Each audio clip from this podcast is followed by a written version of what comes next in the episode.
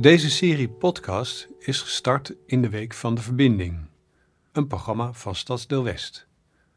We praten met verschillende mensen die in Amsterdam West wonen of werken. Voor veel mensen speelt verbinding een belangrijke rol in hun leven, direct of indirect, als kunstenaar of als tuinier, als mens of als documentairemaker. Wij zijn Margot en Ilko. En in deze aflevering praten we met Teun Karelsen in de tuin van Midwest. Zijn praktijk bestaat uit veldonderzoek en onderzoek naar wat technologie voor de natuur kan betekenen. Volgens Teun is het belangrijk dat we leren dat we niet alleen een destructieve kant hebben, zoals de klimaatcrisis en de zich uitbreidende extinctie. We zijn ook een unieke diersoort die de omgeving tot leven kan brengen. Als we willen, kunnen we dat. De Zuidtuin van Midwest ziet Teun als buitenlaboratorium voor kleine en grotere experimenten op het gebied van regeneratieve ecologie, stadsecologie en vraagstukken rond het klimaat.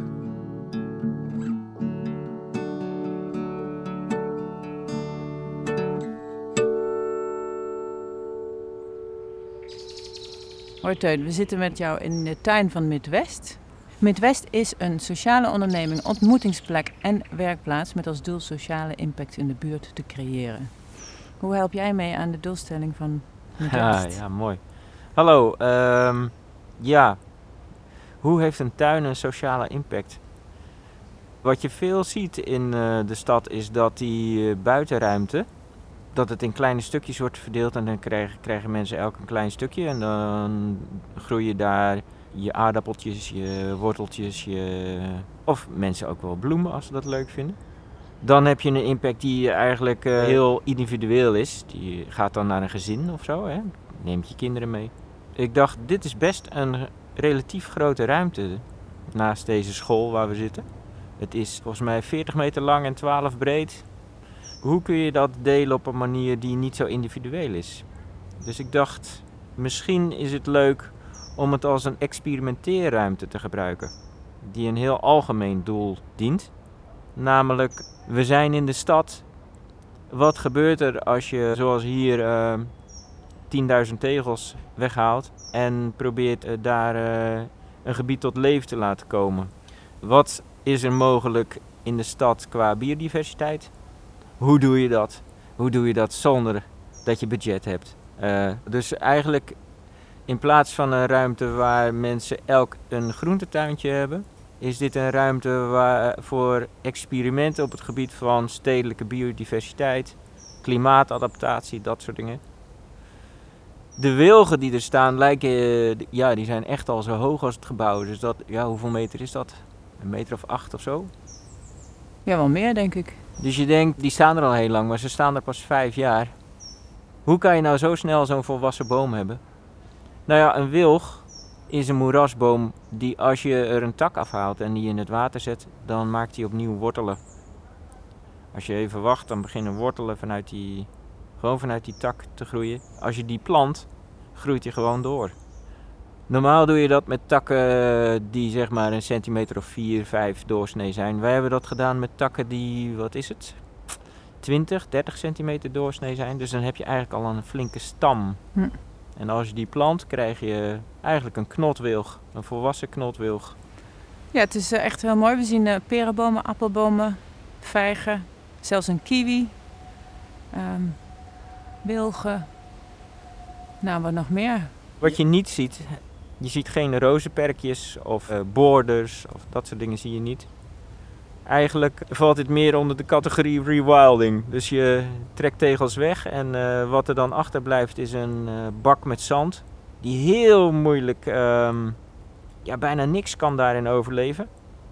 Een van de eerste dingen die we hebben gedaan is, um, als de gemeente de perkjes schoffelt in de omgeving, dan halen ze het onkruid eruit en dat leggen ze op kleine hoopjes.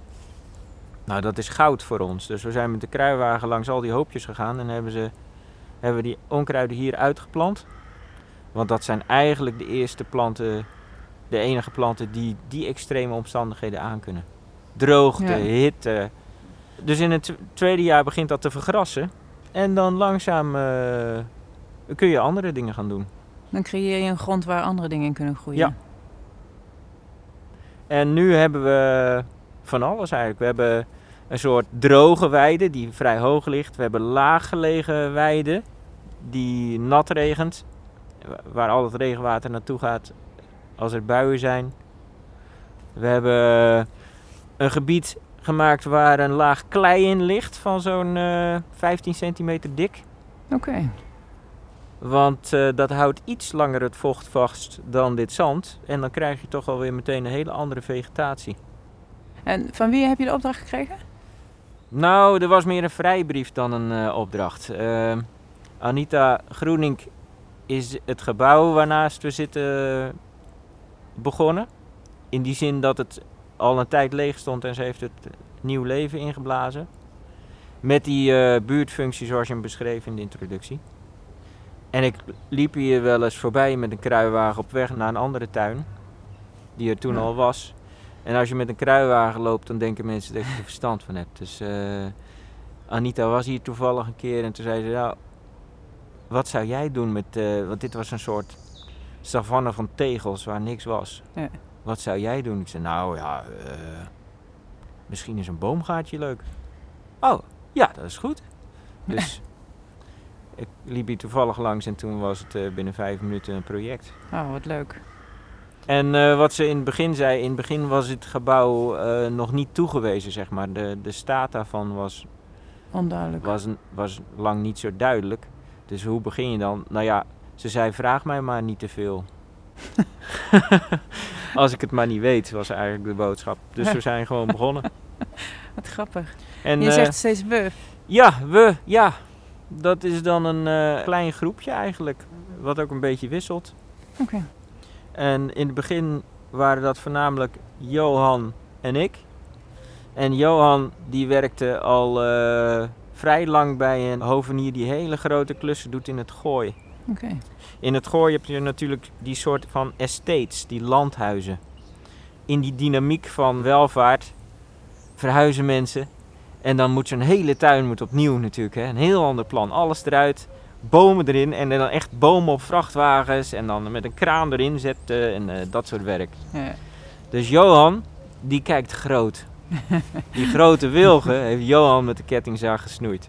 Oké. En eh, toen was ik nog iemand die gewoon eh, met zo'n klein handschepje plantjes in de grond zette. En door met, met hen om te gaan en zelf ook een tijd in die tuinen in het gooi te hebben gewerkt, dan, oh, dan ga je groter denken. Dan denk je, oh wacht, ja een boom, nou prima, doen we even. Ja, ja.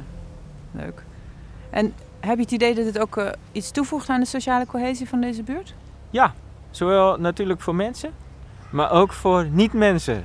Juist. En die, eh, ik kom van, in zekere zin van het platteland. En dan woon je in de stad en dan denk je, ja, het is luidruchtig qua mensen, maar het is stil qua niet-mensen. Je, er is weinig leven om je heen relatief. Dus dan is zo'n plek wel een plek waar je dat eh, kunt proberen op te bouwen. En als je het zo aanpakt, hè, als je dus de vegetatie volgt als het ware, je laat dingen komen, probeert zoveel mogelijk leven te genereren, dan komt er ook heel veel leven. Al heel snel hadden we populaties vogels en eh, insecten. En dan ook insecten die mensen in het gooi niet onder hun gazon wilden hebben. Van die engerlingen heten die. Wat zijn het? Misschien ken je Alien, eh, die film.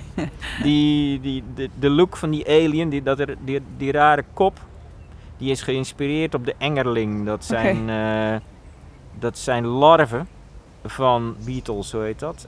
Kevers. van kevers. Die vrij groot zijn en die zien er eh, echt uit als monsters. Oké. En die willen mensen niet onder hun gazon, want, dat, want die knagen aan de wortels. Oké. En dan eh, is je gazon niet zo egaal.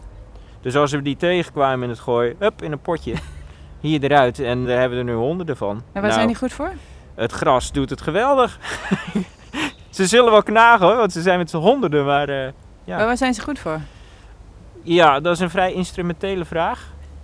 Ja. Ehm, mijn visie op zeg maar, eh, de niet-mens is dat we in een periode van extinctie alles nodig hebben. En niet zozeer waar het goed voor is, in die zin. Ja.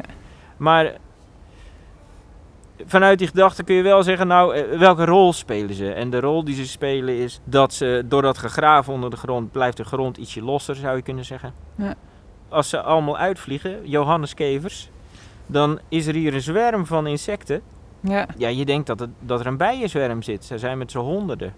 En de vogels leren dat nu. Dus die komen zo, eh, begin mei komen die jagen. Dan hebben we echt vogels die hier jagen op die... eh, op, dus je- Wat de voedselketen komt op gang, hè? Ja.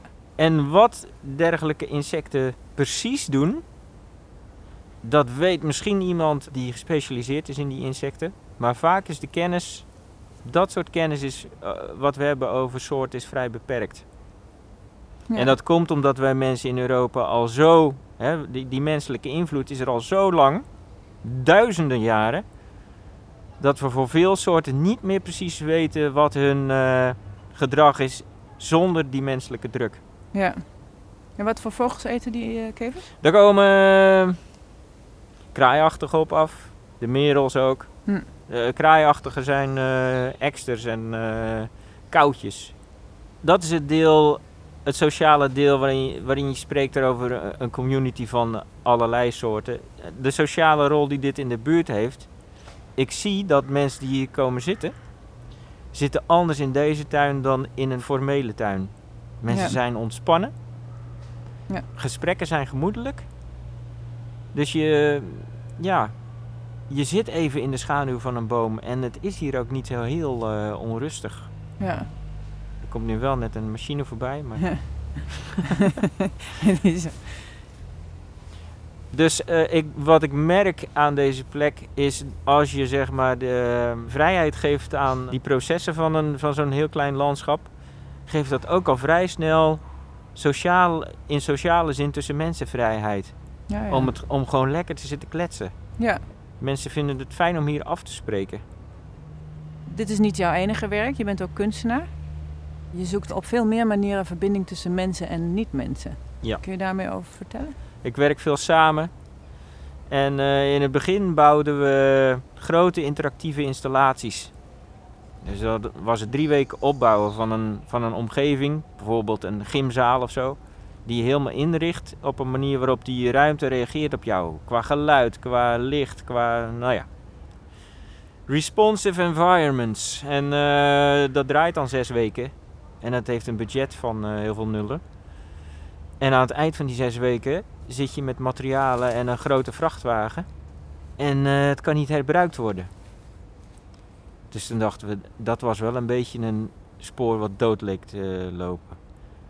Dus wat gebeurt er als je niet een omgeving zou bouwen, maar hem zou groeien? Dat was eigenlijk de stap. Dus toen, ja, toen ben ik geïnteresseerd geraakt in mensen die eh, landschappen regenereren. Dus het terugbrengen van leven. En eh, dat was eigenlijk de, de grote stap. Ja. Om een gebied te regenereren, ben je deel van een community. Want als mens doe je dat niet alleen. Je, je schept als het ware de condities waaronder andere wezens kunnen leven. Dus dat contact met niet-mensen, is, dat komt daar vandaan, denk ik. Ja. Dat je denkt, ja, de enige toekomst die we hebben is een gezamenlijke toekomst. Ja.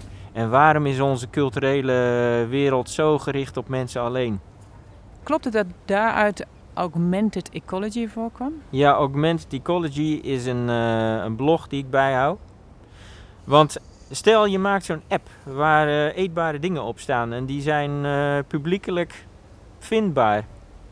Wat doe je dan met beschermde soorten? Wat als je een paddenstoel op je kaart zet en er gaan 200 man naar dat bos toe en er is geen paddenstoel meer over? Ja. Hoe ga je daarmee om? Nou, ik naar ecologen toe en vragen hoe, eh, hoe werkt dat? Ah, is geen enkel probleem, eh, meneer, want eh, wij hebben allerlei regels voor onze data. Wij, bijvoorbeeld van roofvogelnesten, geven wij publiekelijk alleen het kilometervak aan waar het nest zich in bevindt. Dus dan heb je een heel groot gebied. Wij weten precies waar het nest zit, maar...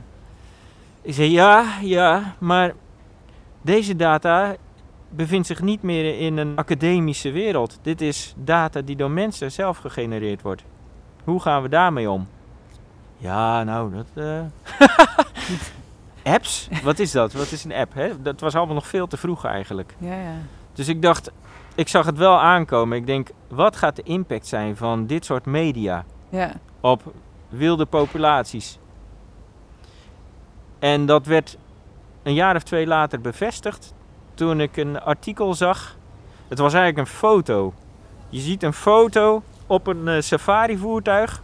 Staat een waarschuwingsbordje. Op dat waarschuwingsbordje staat: If you take photos of our rhinos, don't upload them with the GPS coordinates. ja.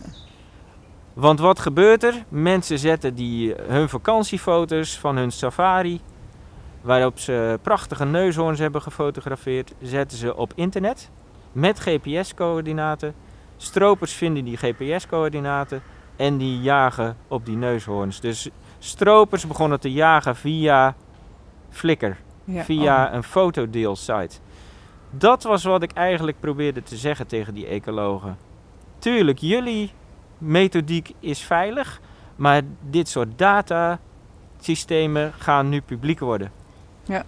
Wie vraagt daar dingen over? Nou ja, toen ben ik het zelf maar gaan doen. En dat is augmented ecology. Dus wat gebeurt er als je als ecosysteem als het ware zo'n augmented laag van data eroverheen krijgen? Wat zijn de effecten van internet, nieuwe media op eh, wilde populaties? Dus wa- wat je eigenlijk ziet met ehm, de discussies rondom Facebook over privacy van mensen en aan wie behoort deze data, die is er ook zeg maar in die gedeelde ruimte van natuur, landschap, Ja. vind je dat ook terug. En daar is ook nog geen echte wetgeving voor. We hadden een data-autoriteit natuur. Oké. Die heb ik gebeld in het begin. Over dat probleem van hoe maak ik een app ja, zonder dat een natuurgebied geplunderd wordt. Nou ja, je, je krijgt een telefonist aan de lijn. Hè? Oh ja, ik verbind u even door. Dan krijg je een tweede persoon. Ja, ja, ja. Hmm.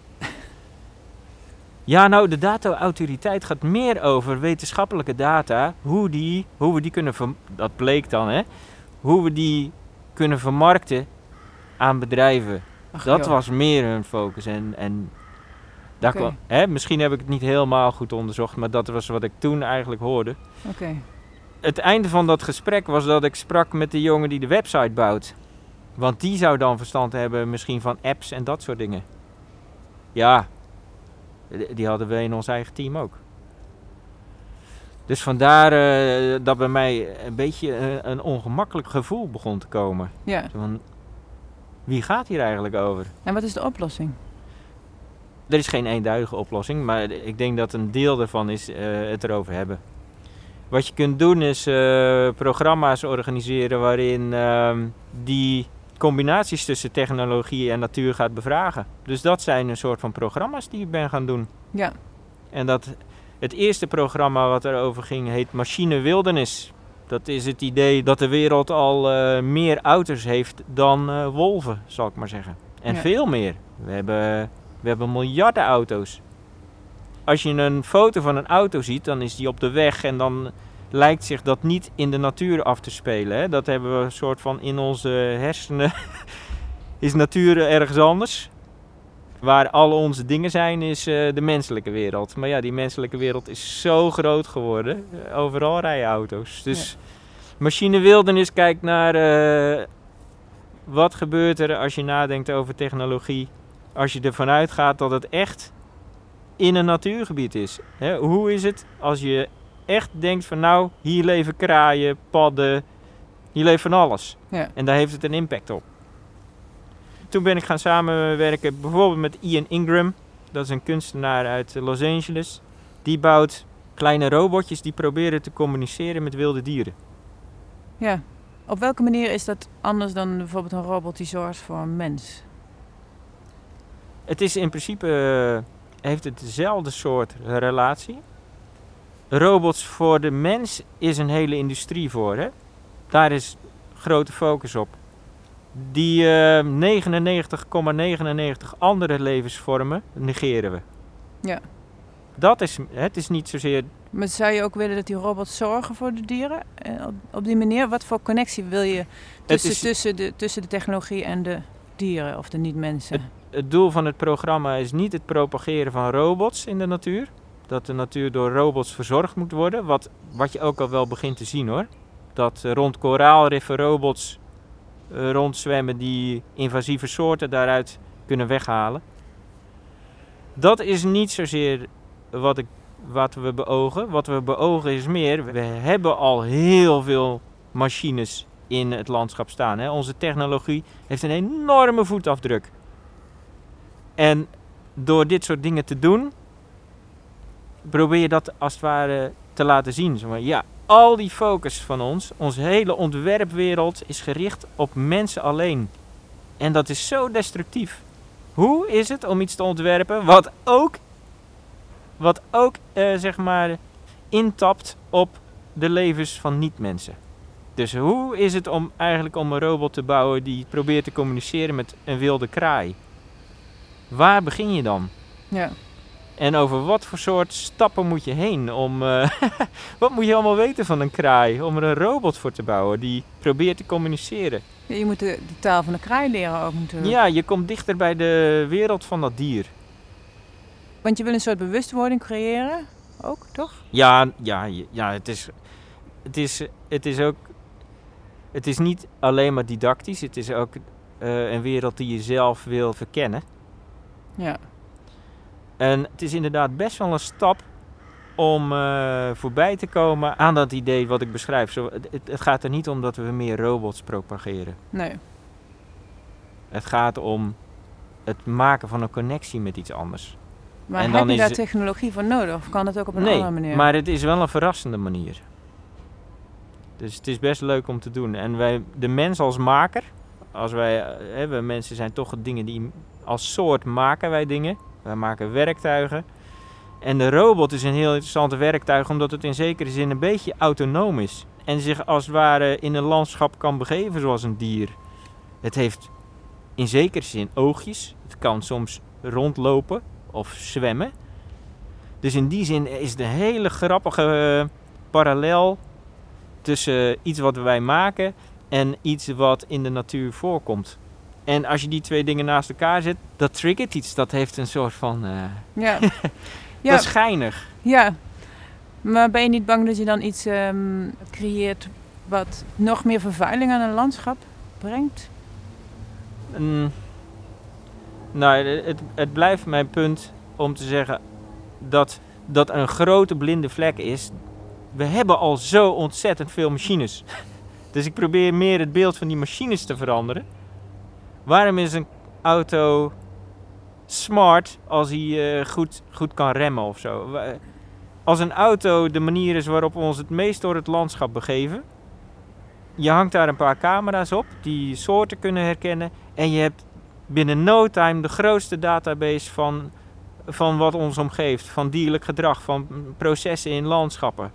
Het kan een enorme kennis opleveren, die auto's. Maar zo zien we ze niet. We zien ze als iets wat over een weg rijdt en ons van A naar B brengt. Ja, ja. Ik wil laten zien dat, die, dat onze technologie in een levende context staat. En dat we die context beschouwen als dood. Die is niet dood. Je zou willen dat alles wat we gebruiken als technologie zich ook ontfermt over de niet-mensen. Je probeert te doorbreken dat natuur ergens anders is. We moeten accepteren dat natuur ook bij ons is. En dan ga je, die, dan ga je een auto anders ontwerpen.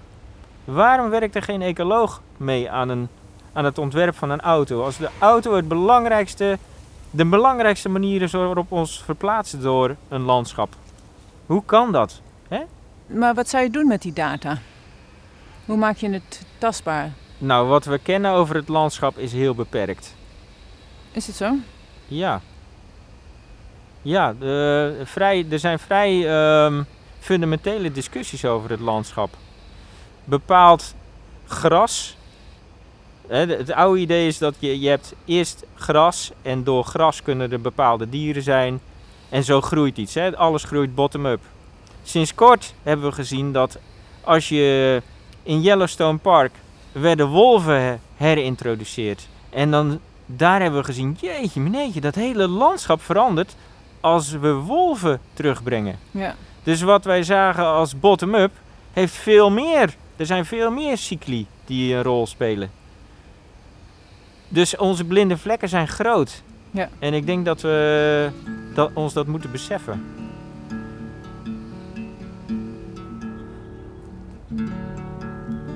We lopen door de tuin richting de kas. Kun je ons vertellen wat we zien? Ja, ehm, er, is een, eh, er is een soort terrasje in het midden. eh, waar je lekker in de zon kan zitten. En we lopen nu meer naar een iets, iets lager gelegen deel. We passeren vlak langs het gebouw waar eh, ook een aantal regenpijpen zijn losgekoppeld. Normaal gesproken gaat dat regenwater namelijk het riool in. En eh, in die droge jaren die we hebben gehad, is dat eigenlijk heel jammer. Dus wat we hebben gedaan is, ze- die regenpijpen hangen nu eigenlijk als een beetje zoals een kraan Ja, heel slim. eh, bij, heel bij, de, bij de wastafel. Ja. Hangen ze gewoon zo een paar meter van de gevel af. En al dat water valt nu op vier plaatsen in de tuin, gewoon rechtstreeks. Heel goed idee. En bij elke regenpijp proberen we iets anders. En de regenpijp waar we nou staan, er ligt een groot steen onder. Daar kleddert het lekker op en dan eh, loopt het zo'n lager gedeelte van de tuin in. Het is gewoon een, een soort klein weidje waar het in loopt. En beneden in die wei zijn een paar kleine vijvertjes. Dus het regenwater sijpelt hier gewoon lekker de tuin in. Op elke plek proberen we wat anders. Heel leuk.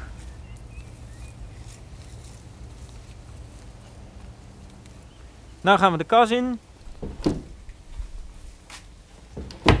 We hebben honingbijen. Ja, dat is net als kippen. De, de- die, eh, dat, dat zijn bijen die mensen houden, als het ware. Ze, ze vliegen wel eens weg natuurlijk. Dan krijg je een zwerm. Maar eh, de meeste honingbijen worden toch wel eh, door imkers beheerd. En daarnaast hebben we heel veel wilde bijtjes. Oké. Het overgroot deel van de bijen leeft niet in hout, maar gewoon in de grond. En wat zij nodig hebben is eh, een beetje open plekjes. Dus als je zo'n tuin als dit begint en eh, je hebt openliggende stukjes zand en zo, ja, daar, in no time heb je wilde bijen. Oké. Dus er was een stukje waarvan ik dacht, goh, dit stukje gaat niet zo lekker. Het blijft wel een beetje kale boel en zo. En, eh, dus ik zag het een beetje als een mislukt project. Maar toen kwam Oscar, eh, de imker, we zaten daar een keer te kletsen. Toen zei hij, kijk. En toen zag ik het. Je ziet dan, je, je ziet eigenlijk hele kleine zwarte bijtjes. Ze zijn 4, 5 mm groot. Hm. En die zijn een dans aan het doen op zo'n kaal stukje. De vrouwtjes hebben een vaste plaats. En dan een mannetje die gaat er dan zo langs in een soort van eh, vrolijke dans. Toen bleek dat ineens helemaal geen mislukt stukje te zijn. Het was juist een geweldig stukje waar we wilde bijen hebben. En die wilde bijtjes die graven dan een klein tunneltje in het zand. Ja. En dan eh, hebben ze daar een nestje. Mooi. Wat ik me dan afvraag, hoe vinden die insecten dit plekje? Zouden ze met elkaar communiceren? Vandaar is het... eh, Nou, wat kan toeven. vliegen? Het zal per, per soort wel heel verschillend zijn. Maar ik kan me wel voorstellen dat bijen, hè, daarvan weten we dat ze wel communiceren ook. Dat ze dat misschien wel doen, ja. ja. Bij vogels is het in ieder geval zeker zo. Dat hè, je hoort gewoon. Er zijn ook wel vogels die hier hun territorium hebben, denk ik. Want dan gaan ze helemaal tekeer als er een ander komt. Wat je ziet hier in West eigenlijk, hè, als je spreekt over eh, wat gebeurt er eh, qua tuinen en, en qua groen in, in West, dan zie je dat er eigenlijk een oertuin is. Dat zijn de slaatuinen. Die zijn er al heel lang en zijn ook vrij groot. En dat is echt wel de bakermat van de tuinen in dit gebied. Zo eh, eind jaren, ja, zo eind jaren 90 kwamen er eigenlijk veel tuinen bij. Of toen begon dat zeg maar te leven. Dat idee dat buurtbewoners samen een tuin zouden beginnen. Hm. Er is een kerktuin die beheerd wordt door buren. En er, is, eh, er zijn allerlei tuinen nu in het gebied. En die hebben best wel een eigen focus. Maar het grappige is, de sociale impact is dat zo'n buurt wordt echt wel aantrekkelijker. Ja. Ja, je krijgt, er vormt zich ook een netwerk. Een heel letterlijk netwerk is wat je in het voorjaar ziet. Want we hebben allerlei salamanders, padden en kikkers in deze tuin. Wow. En padden die kunnen best wel de weg vinden. Kikkers wat minder. En salamanders, weet ik eigenlijk niet. Maar eh, er ontstaat gewoon een heel netwerk van mensen die een achtertuintje hebben of, of een andere tuin. Je, je hebt een vijver, die ligt vol met kikkerdril. Nou ja, die ligt zo vol dat je denkt, nou, waar kan ik het kwijt? Dus in het voorjaar fietsen er allerlei mensen met in hun fietstas ki- kikkerdril.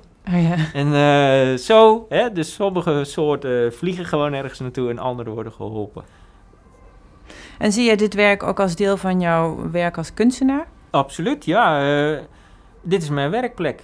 Ik wil een werkplek hebben waarin ik ja, die, die ecologische processen kan uitproberen. In deze werkplek waar we nu zitten woont ook een muis met één oog. Die zit daar hier links in de hoek. en eh, onder dat hoopje gras zitten vaak eh, kikkers en padden. Dus het is gewoon leuk om dat samen zijn met andere soorten gewoon ook te doen in je atelier als het ware. Ja. En, en zoek je dan ook manieren om met ze te communiceren? Nee, nou ja, nee, niet, nee. Eh, nee, nee, nee, nee. Eh, commu- communicatie, ik, ik kijk en ik probeer te leren, zeg maar. En je luistert. zeg ja, je ik luister naar, ja, precies. Ehm, maar de machine wilde is een, een project waar je probeert te communiceren met niet-mensen. Zou je hier ook uit kunnen proberen? Ja, ja, we hebben hier ook wel gezeten hoor. Dat we een cameraatje richten op, eh, op de tuin en dan eh, zo'n beeldherkenningsprogramma gewoon eens erop loslaten. Wat denkt hij dat hij ziet? Dat hadden we eerder gedaan in eh, Scandinavië bij een biologisch onderzoeksstation. Helemaal in, op de, voorbij de Poolgrens. Dat is een heel minimaal landschap. En toen we dat daar deden, zei de computer sneeuwscooter. er waren bergen, er waren bomen, er waren korstmossen, er was van alles. Ook nog een beetje sneeuw, maar hij zei alleen maar sneeuwscooter. dat is grappig. Dus toen dachten we, wat zou hij hier dan zien? En hier ziet hij dan wel, ja ja. Toen was het, toen was het al wel wat verder geëvolueerd. Toen, toen zag hij, hij kan wel vogels herkennen. Oké. En die hebben jullie zelf gebouwd? Die... Nee, dat Inception, dat is een ding, Oh. eh, dat is een Google eh, ding. Maar het leert wel. Dat leert, ja. En die, die- dat is een vrij snel zich ontwikkelende wereld. Als jij zeg maar met je telefoon, hè, dat hebben veel mensen nou, dat je denkt, eh, goh, wat zou het voor plant zijn? Je maakt een foto en eh, die app determineert wat je gezien hebt. En Ja. dat begint echt best wel goed te worden. Ja. En vind je dat een goede ontwikkeling? Nou, dat heeft goede kanten, ja. Eh, dat je misschien denkt van, oh, wauw, dit is eigenlijk een heel zeldzame plant, joh. Laat ik hem maar niet wegschoffelen. Het heeft natuurlijk ook andere kanten. Wie beheert die data? Wat gebeurt er met, hè, eigenlijk help je een computer te trainen. Als je, eh, als je een foto maakt, help je als het ware. Ja, waar help je dan aan mee? Dus eh, als ik daarop wil focussen, doe ik het als een kunstprogramma. Dan maak ik een programma wat daarover gaat. Ja. Dat doe ik niet zozeer in deze tuin. En wat voor programma maak je dan, bijvoorbeeld? Een machinewildernis is zo'n programma. Dat je kijkt van ja, eh, wat zijn eigenlijk de gevolgen van die datasystemen op, op wilde soorten die eh, in de natuur voorkomen. Maar ook eh, wat we hier zaten te doen, je richt zo'n cameraatje op een stukje land. Wat denkt dat ding dat het ziet? Dat hebben we gedaan in een programma dat heet Random Forests. En dat ging veel meer over ja, beeldherkenning en ehm, wij mensen hebben blinde vlekken. Wij leven bepaalde tijd en we kunnen een bepaalde tijd ons concentreren op iets. Maar een machine kan zich eindeloos concentreren op één plantje. Leert hij dan iets anders van zo'n plantje dan wij zouden kunnen leren? Heeft dat potentie? Dat Ja. soort vragen stelden we toen. Ja. Maar die focus op regeneratie, die hier is, dat is eigenlijk het thema voor de mensheid de komende honderd jaren. In die klimaatcrisis en eh, een zich uitbreidende extinctie is het gewoon eh, belangrijk, denk ik, voor ons om te leren dat dat verhaal dat de mens destructief is, dat is ook waar, maar dat is niet de enige kant die we hebben. Wij zijn ook een unieke diersoort die een omgeving tot leven kan brengen. En er zijn mensen die dat doen. Er zijn mensen die landschappen weer tot leven brengen. En dat heeft een impact, als je dat ziet. Eh, John Liu is een, is een filmmaker die Green Gold maakte voor de VPRO. En daar zit één shot in waarbij hij in China is gaan kijken hoe ze een gebied dat de Leusplateau heet, weer, eh, dat is, dat is woestijn geworden. Woestijnvorming vindt daar plaats. En hij laat zien hoe ze daar op grote schaal proberen landschappen tot leven te brengen. En dan heb je één shot waarbij die zeg maar, dat is voor en na. Dus het shot gaat van links naar rechts langzaam. En langzaam zie je dan een shot van 15 jaar geleden en een shot van 5 jaar geleden. En je ziet zo'n hele vallei wordt groen.